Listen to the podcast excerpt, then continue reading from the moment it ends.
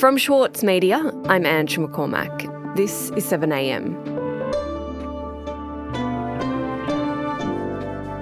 Over the past few years, Australia's immigration policy, which was once the feature of political debates and elections, has stopped making front page news. Until, that is, a recent High Court decision deemed Australia's indefinite detention policy unlawful, leading to the release of over 140 people who had been indefinitely detained. It's a decision that sparked a scramble among Labor to come up with a policy that is legal.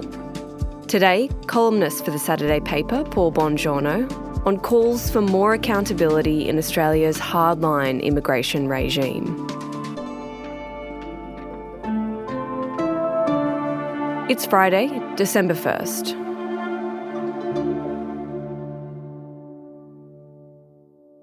Paul, this week there's been strong calls for a royal commission into Australia's immigration detention system. What's been happening? Well, that's right, Ange. Um, there's a guy called Behrouz Boochani. He uh, famously spent six years in detention on Manus Island at the hands of the Australian government after fleeing Iran. He's fronting a push from a coalition of humanitarian advocates, faith groups, and refugees to call for a royal commission into Australia's immigration detention system. Now, he gave a press conference at Parliament House and said Labor and the coalition are in, quote, a competition of cruelty when it comes to immigration policies. He said, People of Australia have this right to know the truth. We refugees and the families who've been damaged have the right to be heard, and we call for a royal commission because of truth, humanity, and history. Now, the campaign's being backed by independent MPs. In fact, it's being led by Kylie Tink, but she has the support of uh, most of the Teals, in fact, all of the Teals on the crossbench. And she also has the support of the Greens. She says only a royal commission will tell the whole story. The Greens, as I say, are supporting the commission with their spokesperson, Senator Nick McKim, calling the whole immigration detention saga the darkest and bloodiest chapter of our history. And Paul, immigration issues and stories haven't really been the focus of front pages for the last few years. But in the last few weeks, there have been some really disturbing revelations about what's still going on in the system. What have we learned? Well, we learned a lot, and, and you're right to note that uh, there haven't been headline stories, and that's just the way both the major parties want it. They want everything they're doing in this area out of sight and out of mind. But we did see a series of stories in the nine newspapers, the Age and Sydney Morning Herald last week, by Charlotte Grieve, and she revealed disturbing allegations about conditions inside detention centres and the contractors who run it on the government's behalf. What are you guys doing? There were stories about violence, allegations of sexual assault, and the use of spit hoods and other controversial restraints on detainees, and even drug trafficking inside immigration detention, implicating the security contractors. Well, all of this led to the United Nations Special Rapporteur on Torture, Alice Edwards, to say the situation was totally unacceptable and that Australia's entire immigration detention system needed a reset, and we are expecting her full report to be released soon. And Paul, these stories are coming out coincidentally at the same time the High Court ruled that indefinite detention in Australia is unlawful. What exactly did the court find and why did it reach that decision? Well, the court made a ruling that indefinite detention was not constitutionally sound and not the way to deal with people who aren't citizens or are in breach of visa conditions.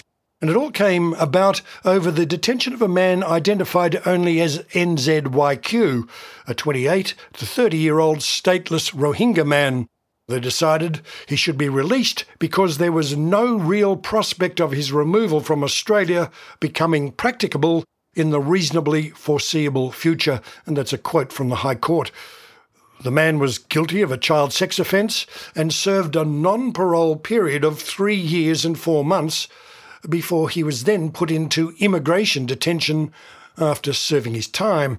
But we only learned the exact reasons the court made that finding on Tuesday this week, when their reasons were published. First of all, we found out it was a unanimous finding by the court, all seven judges. We also learned that the judges believed that, quote, the constitutionally permissible period of executive detention of an alien who has failed to obtain permission to remain in Australia comes to an end, and that detention could not simply go on indefinitely. But the judges warned that release from unlawful detention is not to be equated a right to remain in Australia, that those released didn't necessarily have visa or residency rights. Simply, they just couldn't be held any longer in detention. Now, this has left a huge legal void over Australia's immigration detention system, with detainees who have no prospect of being resettled elsewhere needing to be released from detention, but with no legal alternative to detention to manage them. So, this whole decision has thrown the legal framework used by successive Australian governments, particularly over the last two decades, into question and now the government is on the clock, urgently trying to create a better new system. But it's running out of parliamentary sitting days to get the legislation through Parliament, although the relevant minister says Parliament will sit until they get the job done. After the break, can the government come up with a new immigration detention policy in just a few days?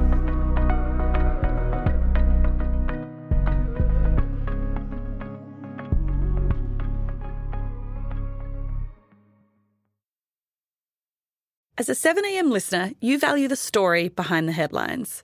That's why you should read Post, a free daily newsletter bringing you the top five news stories of the day, summarising each of their key points with links to full articles from a range of sources.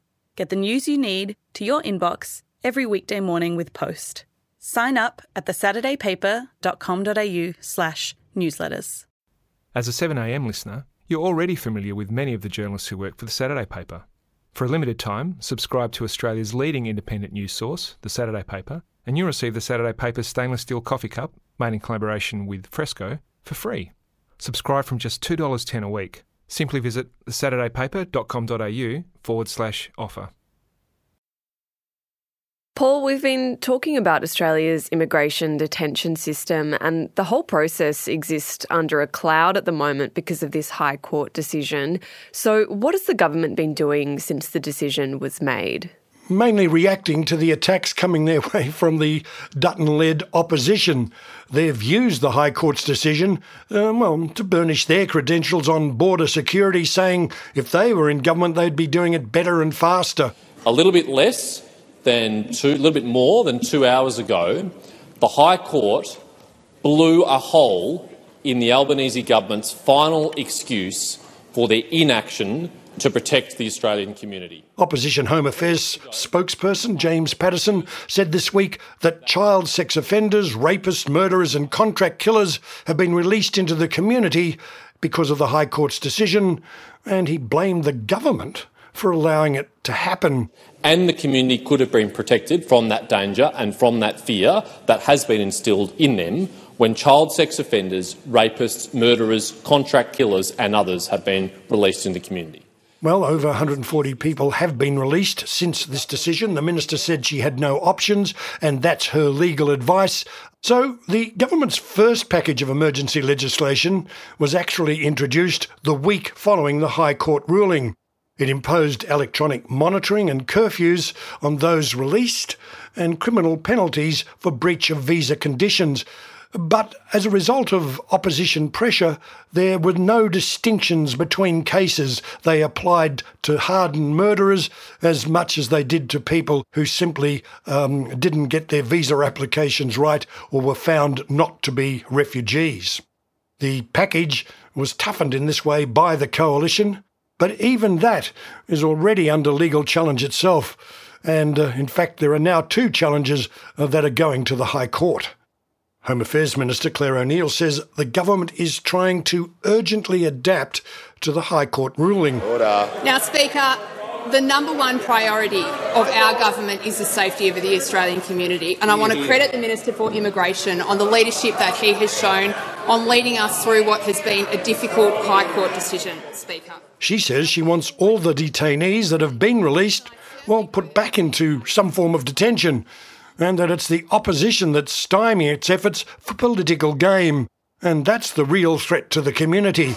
Now, Speaker, I want people to remember that as they listen to the debate over the coming days, because the truth is there is one side of politics here that is trying to do the right thing and adapt to the High Court change and do so in the interest of the community. Another side of politics that's being hypocritical and just trying Order. to score the political Minister's points. time has concluded. The opposition, in fact, after demanding haste uh, on Monday this week, joined the Greens in voting down a further toughening of the conditions that the government had brought in. Although the Greens described this toughening as a quick fix because the haste of the previous week, um, you know, left a few big holes. Mm, I got to say, it is an unedifying mess as we go. So, does that mean the government will want to pursue creating a whole new legal framework to allow for some kind of detention or monitoring of people so that they can do this legally? Well, exactly, and that's what's on Clare O'Neil's agenda as we speak. We are moving quickly to finalise a tough preventative detention regime before Parliament rises. The safety of Australian citizens is our utmost priority. Now that we have the reasons from the High Court, the Home Affairs Minister wants to introduce what she's described as a new, quote, tough preventative detention regime uh, before Parliament rises at the end of next week. Now, preventative detention is currently only reserved for terrorists and terrorist suspects.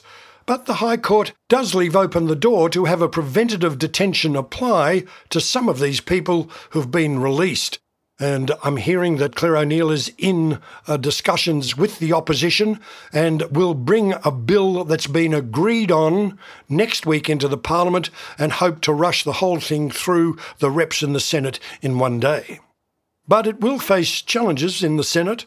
Green Senator Nick McKim called it panicked, shoddy, xenophobic legislation on the way and accused the government of trying to legislate themselves out of a High Court decision. What we have seen is refugees having their human rights trampled, once again being used as a political football with no thought at all about the impact that that is having on their lives. It's Meanwhile, the independent MP Kylie Tink, as we were saying earlier, well, she introduced a private members bill to stop the government from locking up people indefinitely. So Tink, in the meantime, well, she welcomed the High Court ruling uh, which bans indefinite detention, but says since that decision, the propaganda has been coming on thick and fast, and she criticised the government's emergency legislation, saying that this ruling shouldn't be used by the government or the opposition as a pawn for political gain. It is reprehensible that this ruling should be used as a pawn for political gain, and the new laws developed in response to that political posturing are already being challenged in the High Court less than a week after they were rushed through Parliament. And we're also starting to hear more about the over 140 detainees who have been released. One man, Gus Custer, a permanent Australian resident who was born in Papua New Guinea, spoke to the ABC this week. In 2011 and 2014, he was warned by Border Force that his visa might be cancelled if he continued offending, something he says he didn't understand. Gus thought he was an Australian citizen. He was detained after breaching a domestic violence order, but emphasised he didn't believe he should be detained indefinitely. The things that I've done, I admit to it. Um, I'm not saying that's that's not right. It's right. I've I've made these mistakes and I, I paid my dues for it. I, I done my time. And so, Paul, there isn't much time for the government as they speed towards the end of the parliamentary year to pass this legislation. But really, new legislation that makes this legal doesn't address the bigger question of whether Australia should be doing this at all.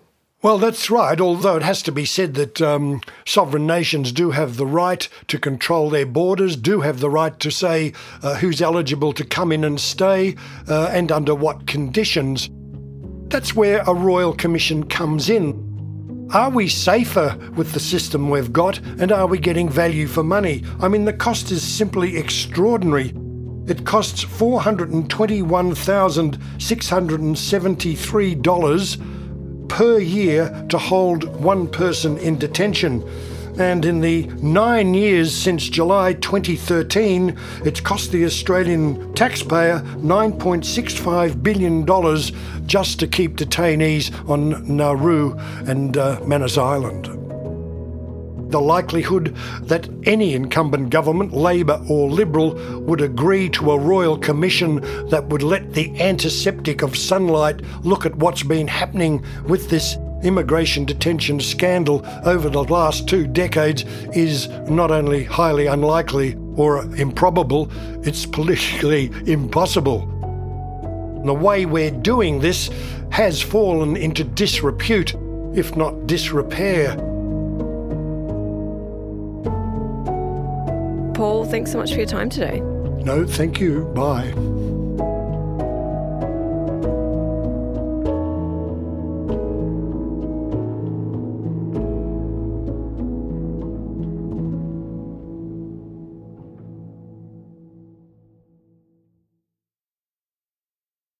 Sydney Dance Company explodes on stage with Momenta.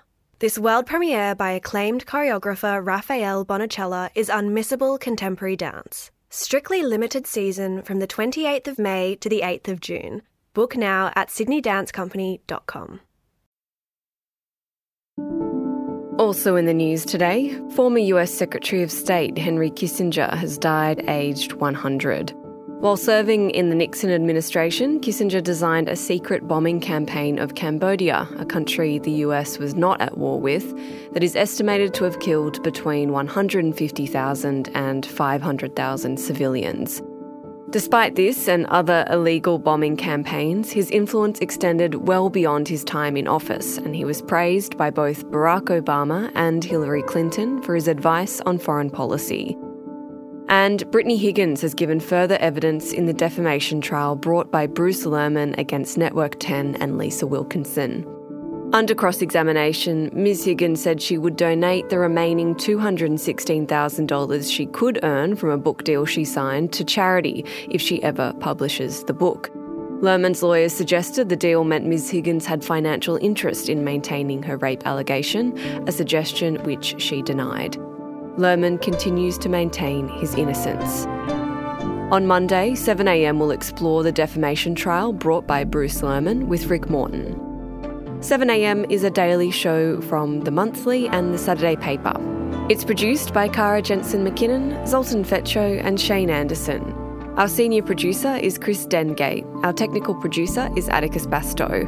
Our editor is Scott Mitchell. Sarah McVeigh is our head of audio. Eric Jensen is our editor in chief. Mixing by Andy Elston, Travis Evans, and Atticus Bastow. Our theme music is by Ned Beckley and Josh Hogan of Envelope Audio. I'm Ange McCormack. This is 7am. We'll be back next week.